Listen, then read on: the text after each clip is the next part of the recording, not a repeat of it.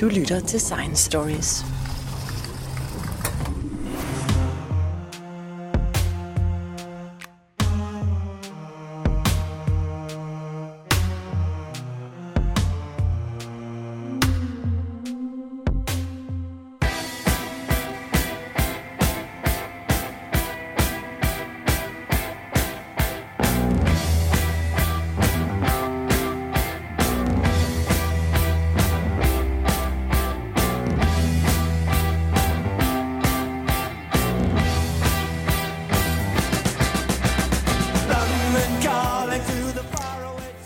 Jeg hørte det her nummer, London Calling at The Clash, for første gang, smækkede døren uigenkaldeligt til barndommen, og min ungdomsår begyndte.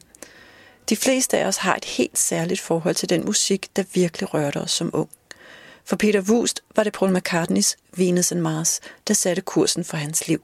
Det, der skete for mig, da jeg var 13-14 år, det var, at jeg hørte et stykke musik.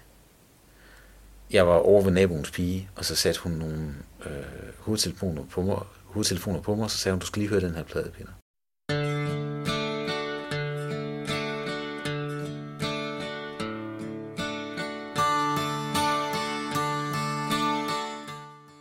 Og så hørte jeg den fra start til slut, og der vidste jeg bare, at musik, det var det, jeg skulle beskæftige mig med resten af mit liv. Det var simpelthen for stort. Og det, som jeg i virkeligheden gør nu, det er, at jeg selvfølgelig stadigvæk spiller en masse musik, men øh, også interesserer mig for, hvorfor fik jeg den der vanvittig oplevelse, hvor jeg bare vidste, at for mig var der ikke noget, der var større end musik. Og hvad var det for en plade, du lyttede til? At det var Venus Mars med Paul McCartney. Ja. Ikke engang en af de, altså sådan musikhistorisk, ikke en af dem, som folk de regner mm. for noget særligt. Jeg synes den, stadigvæk, den er fantastisk. Jeg hørte den selvfølgelig lidt anderledes i dag. Men det var simpelthen bare, da jeg hørte ham synge det der, Sitting in a stand at the sports arena. Sitting in the stand of the sports arena, waiting for the show to begin. Der var jeg solgt. Peter Wust var solgt til musikken, men hvorfor betyder musik så meget for os mennesker? Hvorfor har vi som art udviklet noget, der ikke umiddelbart har gavnet vores overlevelse? Når man ser på øh, musik fra andre kulturer, så er det jo, og altså lytter til musik fra andre kulturer, så er det jo meget tit, at man tænker, nej, hvor er det simpelt.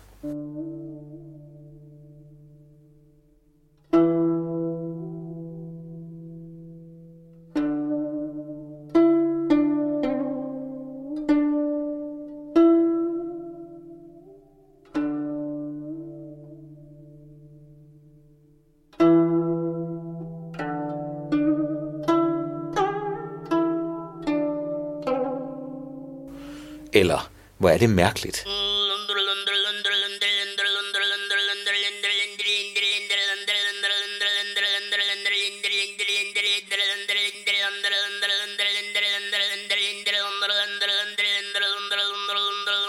Eller, hvor forstår jeg overhovedet ikke, hvilke følelser det her, det, øh, det, hvor, hvorfor, det, hvor kan det her, hvordan kan det give mig en følelse?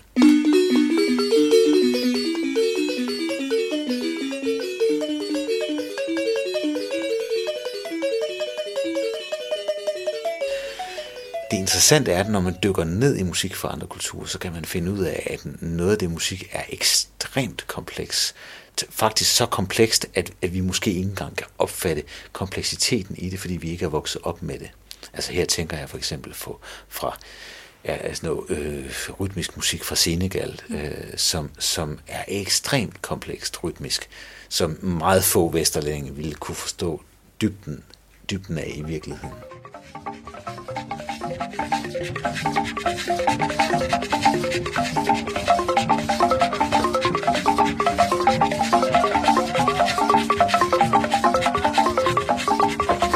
det er, det er virkelig interessant øh, at se på de forsøg, der er lavet, med, øh, og hvor man sammenligner musik fra forskellige kulturer.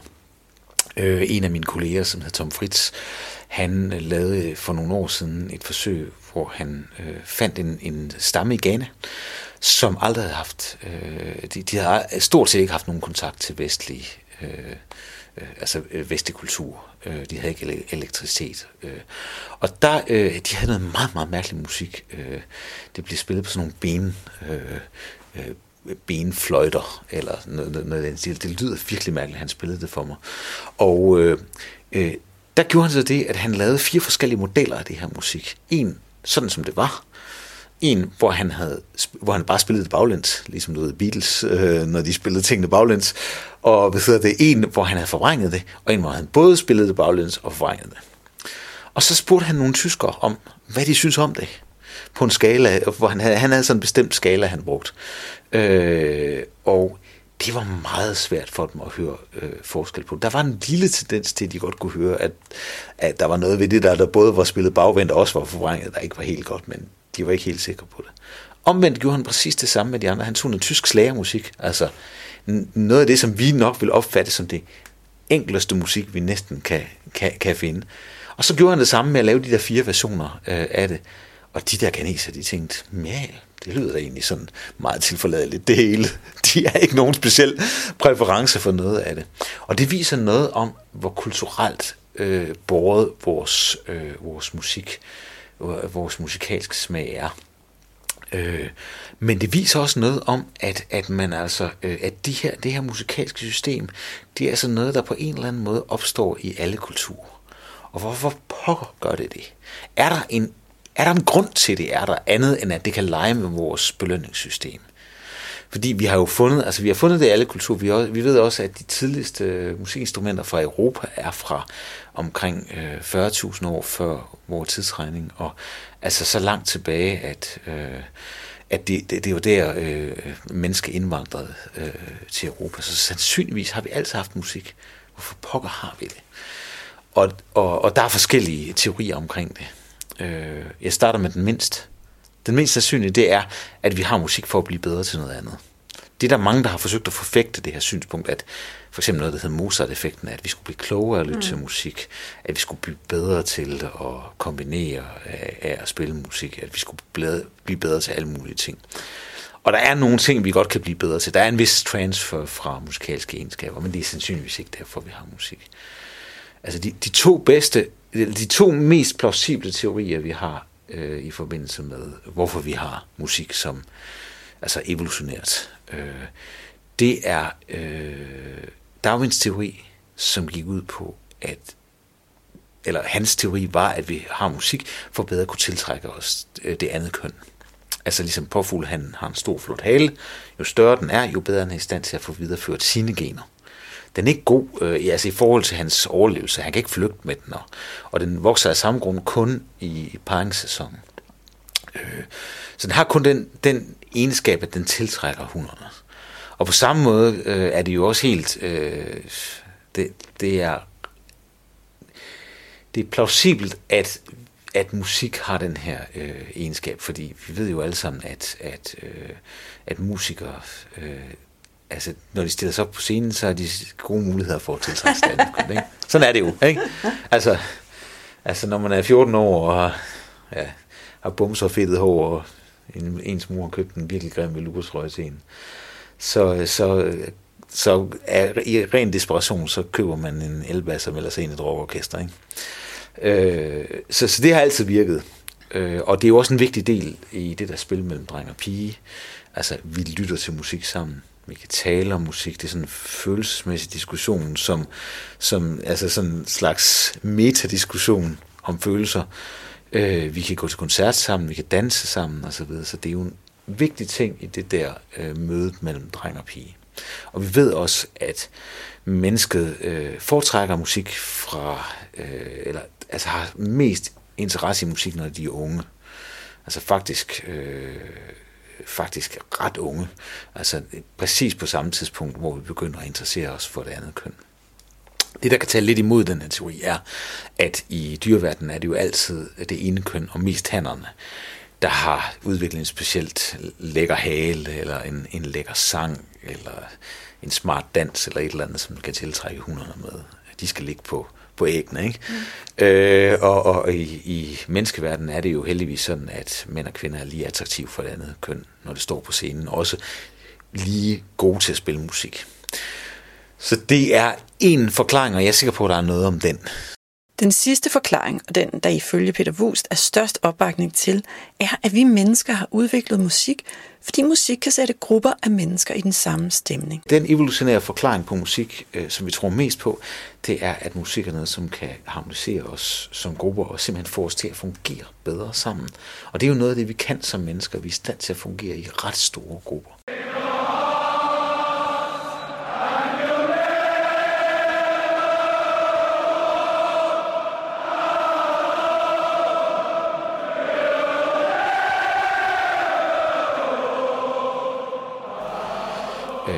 Det kan jo også gøre noget andet. Det kan også, øh, og det er jo sådan den anden side af den her mønt, som er lidt interessant, det er, det er jo også noget, der er identitetsskabende. Så det er jo også meget tit, at vi bruger musik som en slags, øh, for at markere tilhørsforhold væk fra nogle andre. Det kan man også se på, på fodboldstadion, ikke? Så synger det ene hold øh, deres øh, kampsang, og det andet hold synger så god tur hjem, eller et eller andet. Øh, øh så, så, så musik er også et slags... Øh, det, det afgrænser også. Det markerer tilhørsforhold, øh, men det afgrænser også i forhold til en anden gruppe. Så det kan både være grænseoverskridende, men det kan også være dem og os, ikke?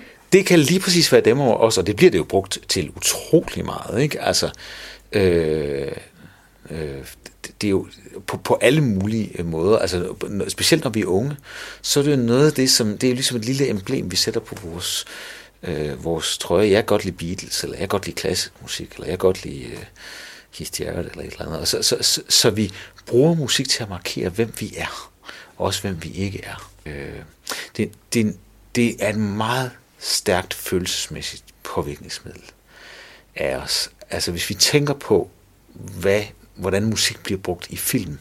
Ikke bare i, i hvad hedder det, øh, i Hollywood-film, men altså i, i alle former for dokumentarfilm for eksempel. Hvordan man kan vinkle dokumentarfilm simpelthen ud, øh, udelukkende ved hjælp af, af, af musikken. Det er faktisk ret overraskende, hvis man ser analyser af, øh, af, af det.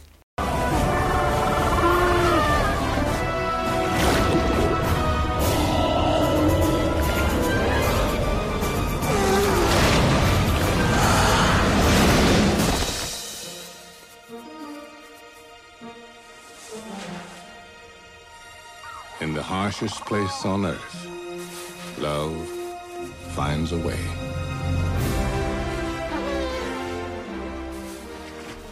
Det du lige hørte er et klip fra dokumentarfilmen Pingvinmarchen fra 2005, og det er et klassisk eksempel på, hvordan musik farver vores følelsesmæssige fortolkning af en film. Her får musikken nemlig hele armen, så vi engagerer os følelsesmæssigt med dyrene i historien. Et andet eksempel er BBC's Planet Earth, hvor en leguan flygter fra en strand, som praktisk talt bliver levende af slanger, da alle forsøger at fange den. Prøv bare at høre.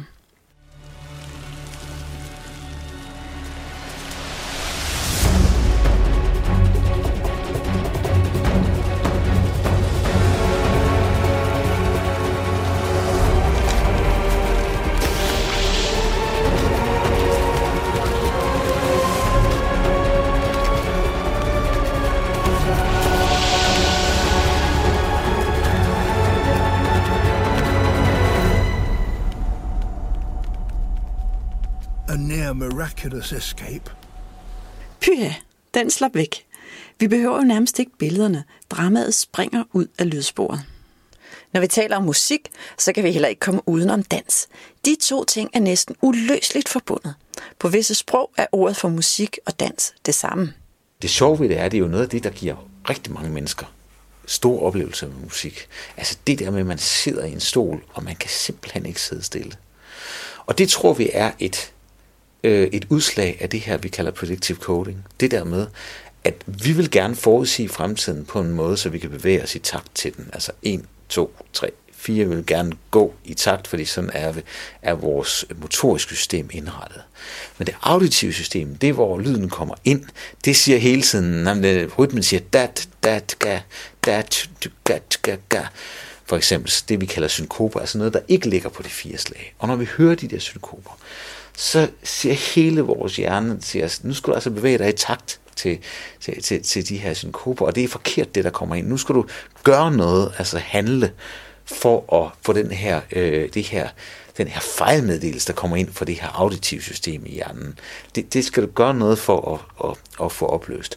Og så kan vi ikke lade være med at bevæge os til øh, musikken. Så det er i virkeligheden noget, der sker inde i hjernen mellem de motoriske systemer og, de, og høresystemerne. At høresystemet får den her lidt, øh, lidt irriterende rytme ind, altså for det, for, for det motoriske system irriterende rytme ind, og så motoriske system siger, det, det er sådan her, det er. Og så står de faktisk og har en, øh, en lille dialog, konstant dialog, som gør, at, at vi bliver nødt til at bevæge os øh, til musik. Jeg tror, at det som kunst kan, det er, at det kan skabe en fejl i forhold til vores modeller for at opfatte virkeligheden, som bliver ved med at være der, som vi ikke kan opløse, og derfor bliver vi ved med at interessere os for kunst. Og derfor bliver vi i virkeligheden, øh, øh, det er en, en af kunstens øh, øh, øh, raison d'être, det er, at den kan få os til at blive ved med at vende tilbage til noget, som, som piger os, noget, som, som kan være vigtigt for os. Noget, det gør ting vigtige for os ved at skabe en fejl, som vi ikke kan løse. Og vi har så lavet sådan nogle forsøg, og de er egentlig ret simple, hvor vi startede med at lave nogle forskellige rytmer, som vi gjorde mere og mere komplekse. Det vil sige, at vi havde nogle helt simple rytmer, der sagde dum, k, dum, k, dum, dum, k, dum, k, og så videre. Så havde vi nogle, nogle, der var virkelig, virkelig komplekse, sådan helt ude i den anden ende, sådan dum, du, du, du, du, du, du, k, k, k, k, du, sådan noget i den stil. Og så havde vi nogen inde i midten, der lød sådan cirka sådan her,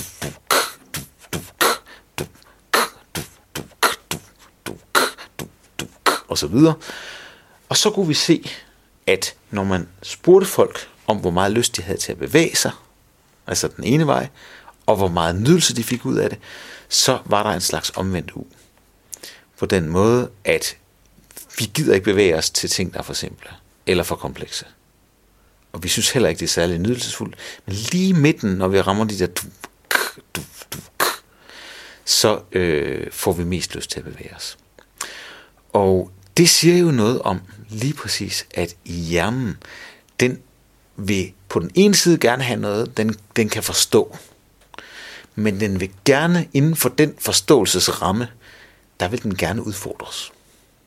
Altså, Pierre Nolde sagde for mange år siden, at al god kunst gør det, at det udfylder den ramme, det har fået, hvad enten det er den ene eller den anden ramme, det kunne være forskellige typer musik, og så forsøger den at sprænge den ramme. Og det er lige præcis det, vores hjerne gerne vil have. Det vil gerne have, at der er en model, den kan forstå, men så vil den gerne lære noget nyt inden for den model. Danselyst er altså en uoverensstemmelse mellem det, du hører, og det hjernen fortolker og forventer at høre. Peter Wust forskningsgruppe har blandt andet lavet forsøg, som har vist, at vi får allermest lyst til at danse, der hvor det rytmiske mønster er lige tilpas kompliceret, men ikke for kompliceret, som for eksempel den her sang.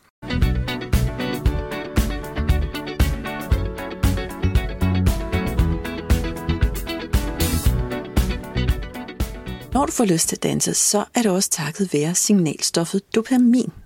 Fuldstændig det samme som når man i folkeskolen, nu er jeg jo selv, jeg er hovedfag i matematik, og hvad hedder det, så jeg har undervist i matematik også, og jeg har altid elsket matematik. Og, men det, der kan være virkelig ubehageligt, det er, hvis man sidder til en forelæsning, eller en matematiktime, og man slet ikke forstår noget af det, der foregår. Det, jeg skulle lige til at påfeje det. Det, det er virkelig, det virkelig ja. ubehageligt. Det er en ja. meget, meget... Og, og, øh, og, og, og der er det jo så, at, at man må, der kan man gøre to ting. Enten kan man sige, okay, så er matematik ikke for mig, eller også så må jeg simpelthen gøre noget for at forstå det. Det vil sige, det er der, vi lærer noget nyt. Men, men det allerbedste, den allerfedeste læringsoplevelse, man kan have, det er der, hvor man virkelig skal koncentrere sig, og pludselig så er den der, så forstår man det. Og det er lige der, hvor man har fået det der sweet spot. Og det er i virkeligheden det, som dopamin gør, det er, det lærer, og det er et læringsstof.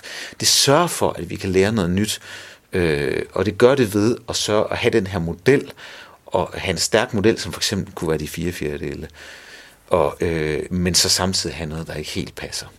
Og det vil sige, at vi har, vi har set, at vi har det her omvendte u i forhold til at bevæge os øh, og, og, og, og nyde det, de her rytmer. Og nu er det selvfølgelig nogle ret kunstige rytmer, så det er bare nogle, sådan nogle trommesæt, der i virkeligheden spiller, ligesom jeg gjorde det før. Det er ikke rigtig musik, ja, altså, det er en form for rigtig musik. Men, men I blev også nødt til, ligesom for at undgå andre fejlkilder, er jo nødt til at gøre det meget simpelt. Fuldstændig, ja. Vi, vi kontrollerer alle mulige ting, og derfor ja. kan tingene godt blive øh, lidt... Øh, altså, det, det, det kan godt lyde mærkeligt, når jeg spiller nogle af de ting, som vi udsætter vores folk øh, for. Men, men vi ser nogle meget klare trends i de her ting, når vi har renset de her stimuli op. Og så, øh, øh så tænker jeg, jamen det, det var da... Det, det, det er jo sjovt, at man så alligevel i dansemusik, når vi kan se det her omvendte, hvorfor har man så brug for akkorder og, øh, og, og, og, og melodi og sådan noget? Hvor, hvorfor har man egentlig brug for resten af musikken, hvis man kan danse til en rytme? Det kan man jo sådan set godt. Og så øh, lavede vi et forsøg, hvor vi både varierede øh, rytme i øh, tre forskellige kompleksitetsniveauer. Lav, medium og højt. Og harmonierne i lav, medium og højt. Øh, og så kunne vi faktisk ved at øh, øh, lave sådan et øh, spørge folk om det samme, hvor, meget lyst har du til at bevæge dig, og hvor meget øh, nydelse får du ud af det her, øh, øh de her ret simple øh, stykker musik, så, kunne vi, så kan vi faktisk se en meget interessant øh, sammenhæng, nemlig at vi har selvfølgelig stadigvæk det her omvendte u, så vi kan bedst lide de der mediumkomplekse rytmer.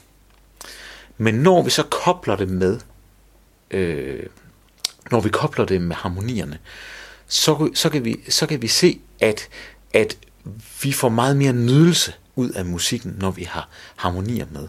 Og det påvirker indirekte, hvor meget lyst vi har til at bevæge os på musikken. Det kan vi simpelthen se på hvor, med sådan nogle meget fine øh, statistiske metoder, øh, hvor man laver sådan det, der hedder en mediationsanalyse af det her. Så kan vi simpelthen se, at den måde, som harmonierne virker på, det er, at det giver dig nydelse, og, så, øh, og, og der, øh, derved får du mere lyst til at bevæge dig til det. Det interessante er selvfølgelig at se, hvad sker der så i hjernen, fordi det ved vi jo så igen, det her med nydelse og bevægelse, det hænger, det, det er tæt på hinanden, det er sådan lidt adskilt i, i hjernen, den måde det fungerer på.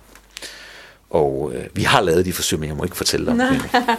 Men, men det er jo også, men altså, det- jeg tænker ja. bare, men Ja. musik er jo også, det er jo enormt kodet, som du siger. Det Ja. har en masse med kultur at gøre, det har også en masse Ja. med identitetspolitik Okay. og alt muligt Okay. andet.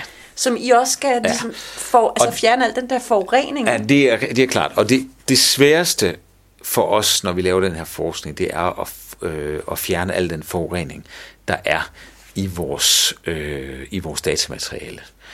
Og, og en af de største fejlkilder, det er, at mennesker lytter til musik på meget forskellige måder, og kan lide meget forskellig musik. Og en af de ting, som jo er helt åbenlyse, det er, at der er generationsforskelle. Altså, det, der er jo, hvis man tænker på, hvad ens forældre kunne lide, og hvad man selv kunne lide, der er jo utrolig store forskelle på det.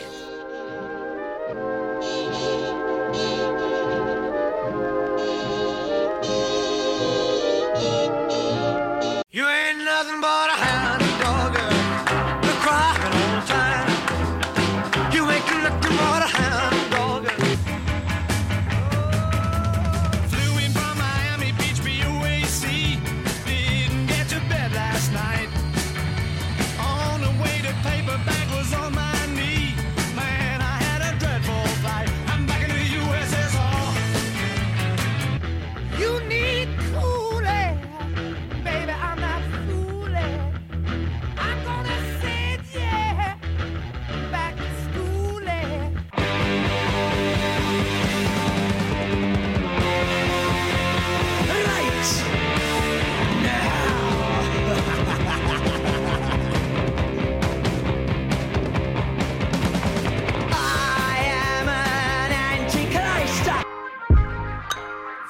the only recipe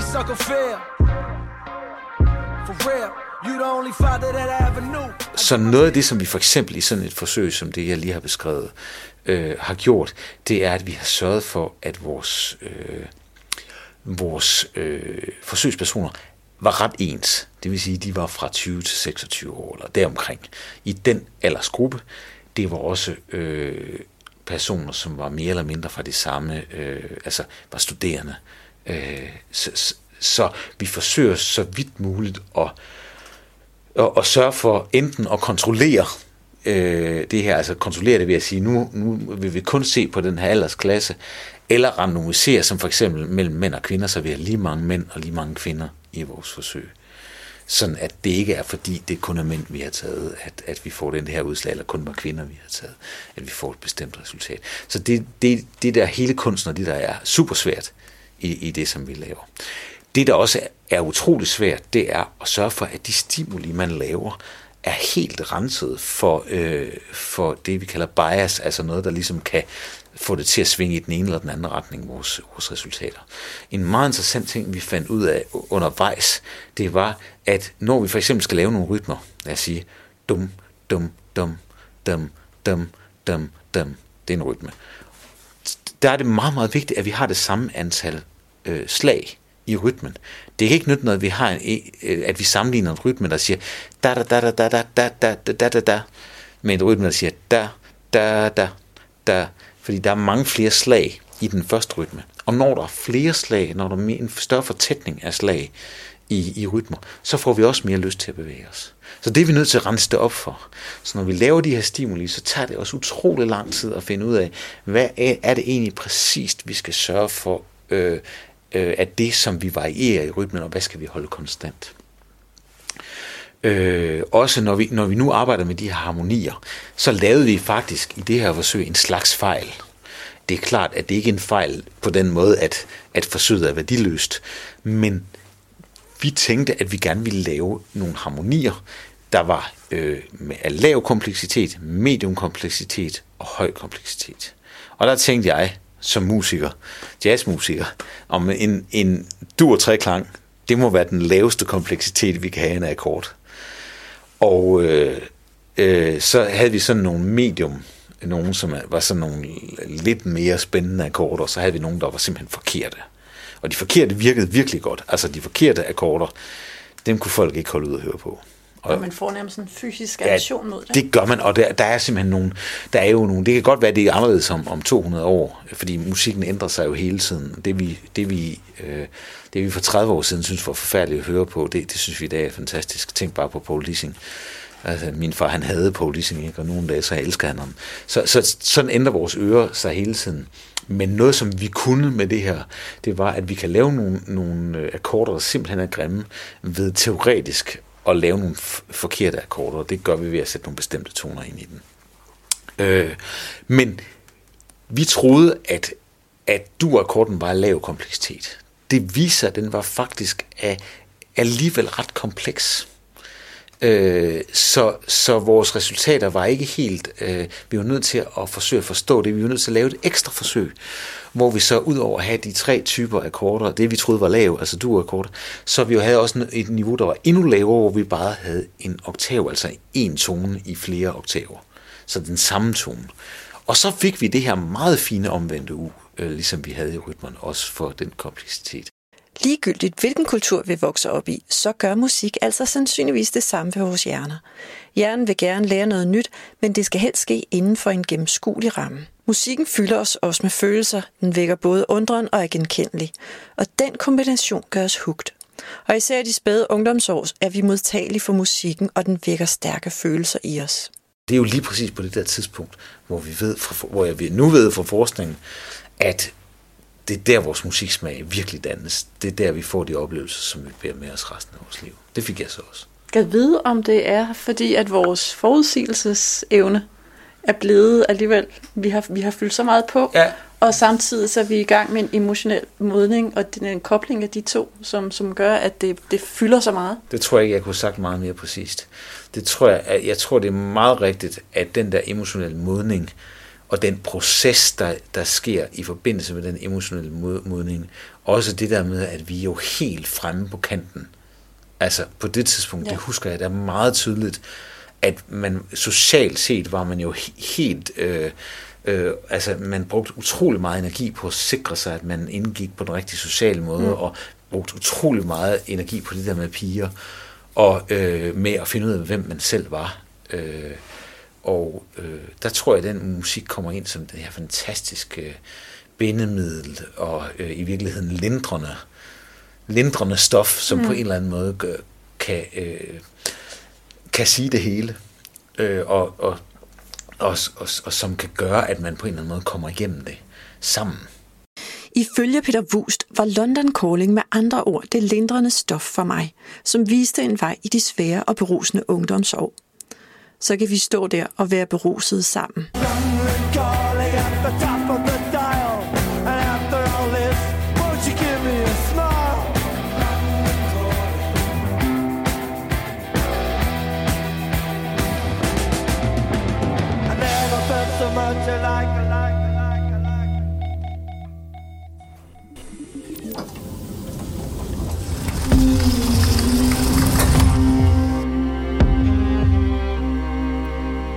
Hvis du holder af historier om videnskab, kan du finde Science Stories hjemmeside på www.sciencestories.dk. Vi er på sociale medier som Facebook, Instagram, LinkedIn og Twitter. Du kan finde vores podcast på de fleste podcastudbydere som SoundCloud, Podimo, Spotify, og hvis du bruger Apple Podcast, må du meget gerne give os en rating og en kommentar, så andre også kan finde os. Podcasten var produceret og tilrettelagt af Charlotte Kolby fra Science Stories.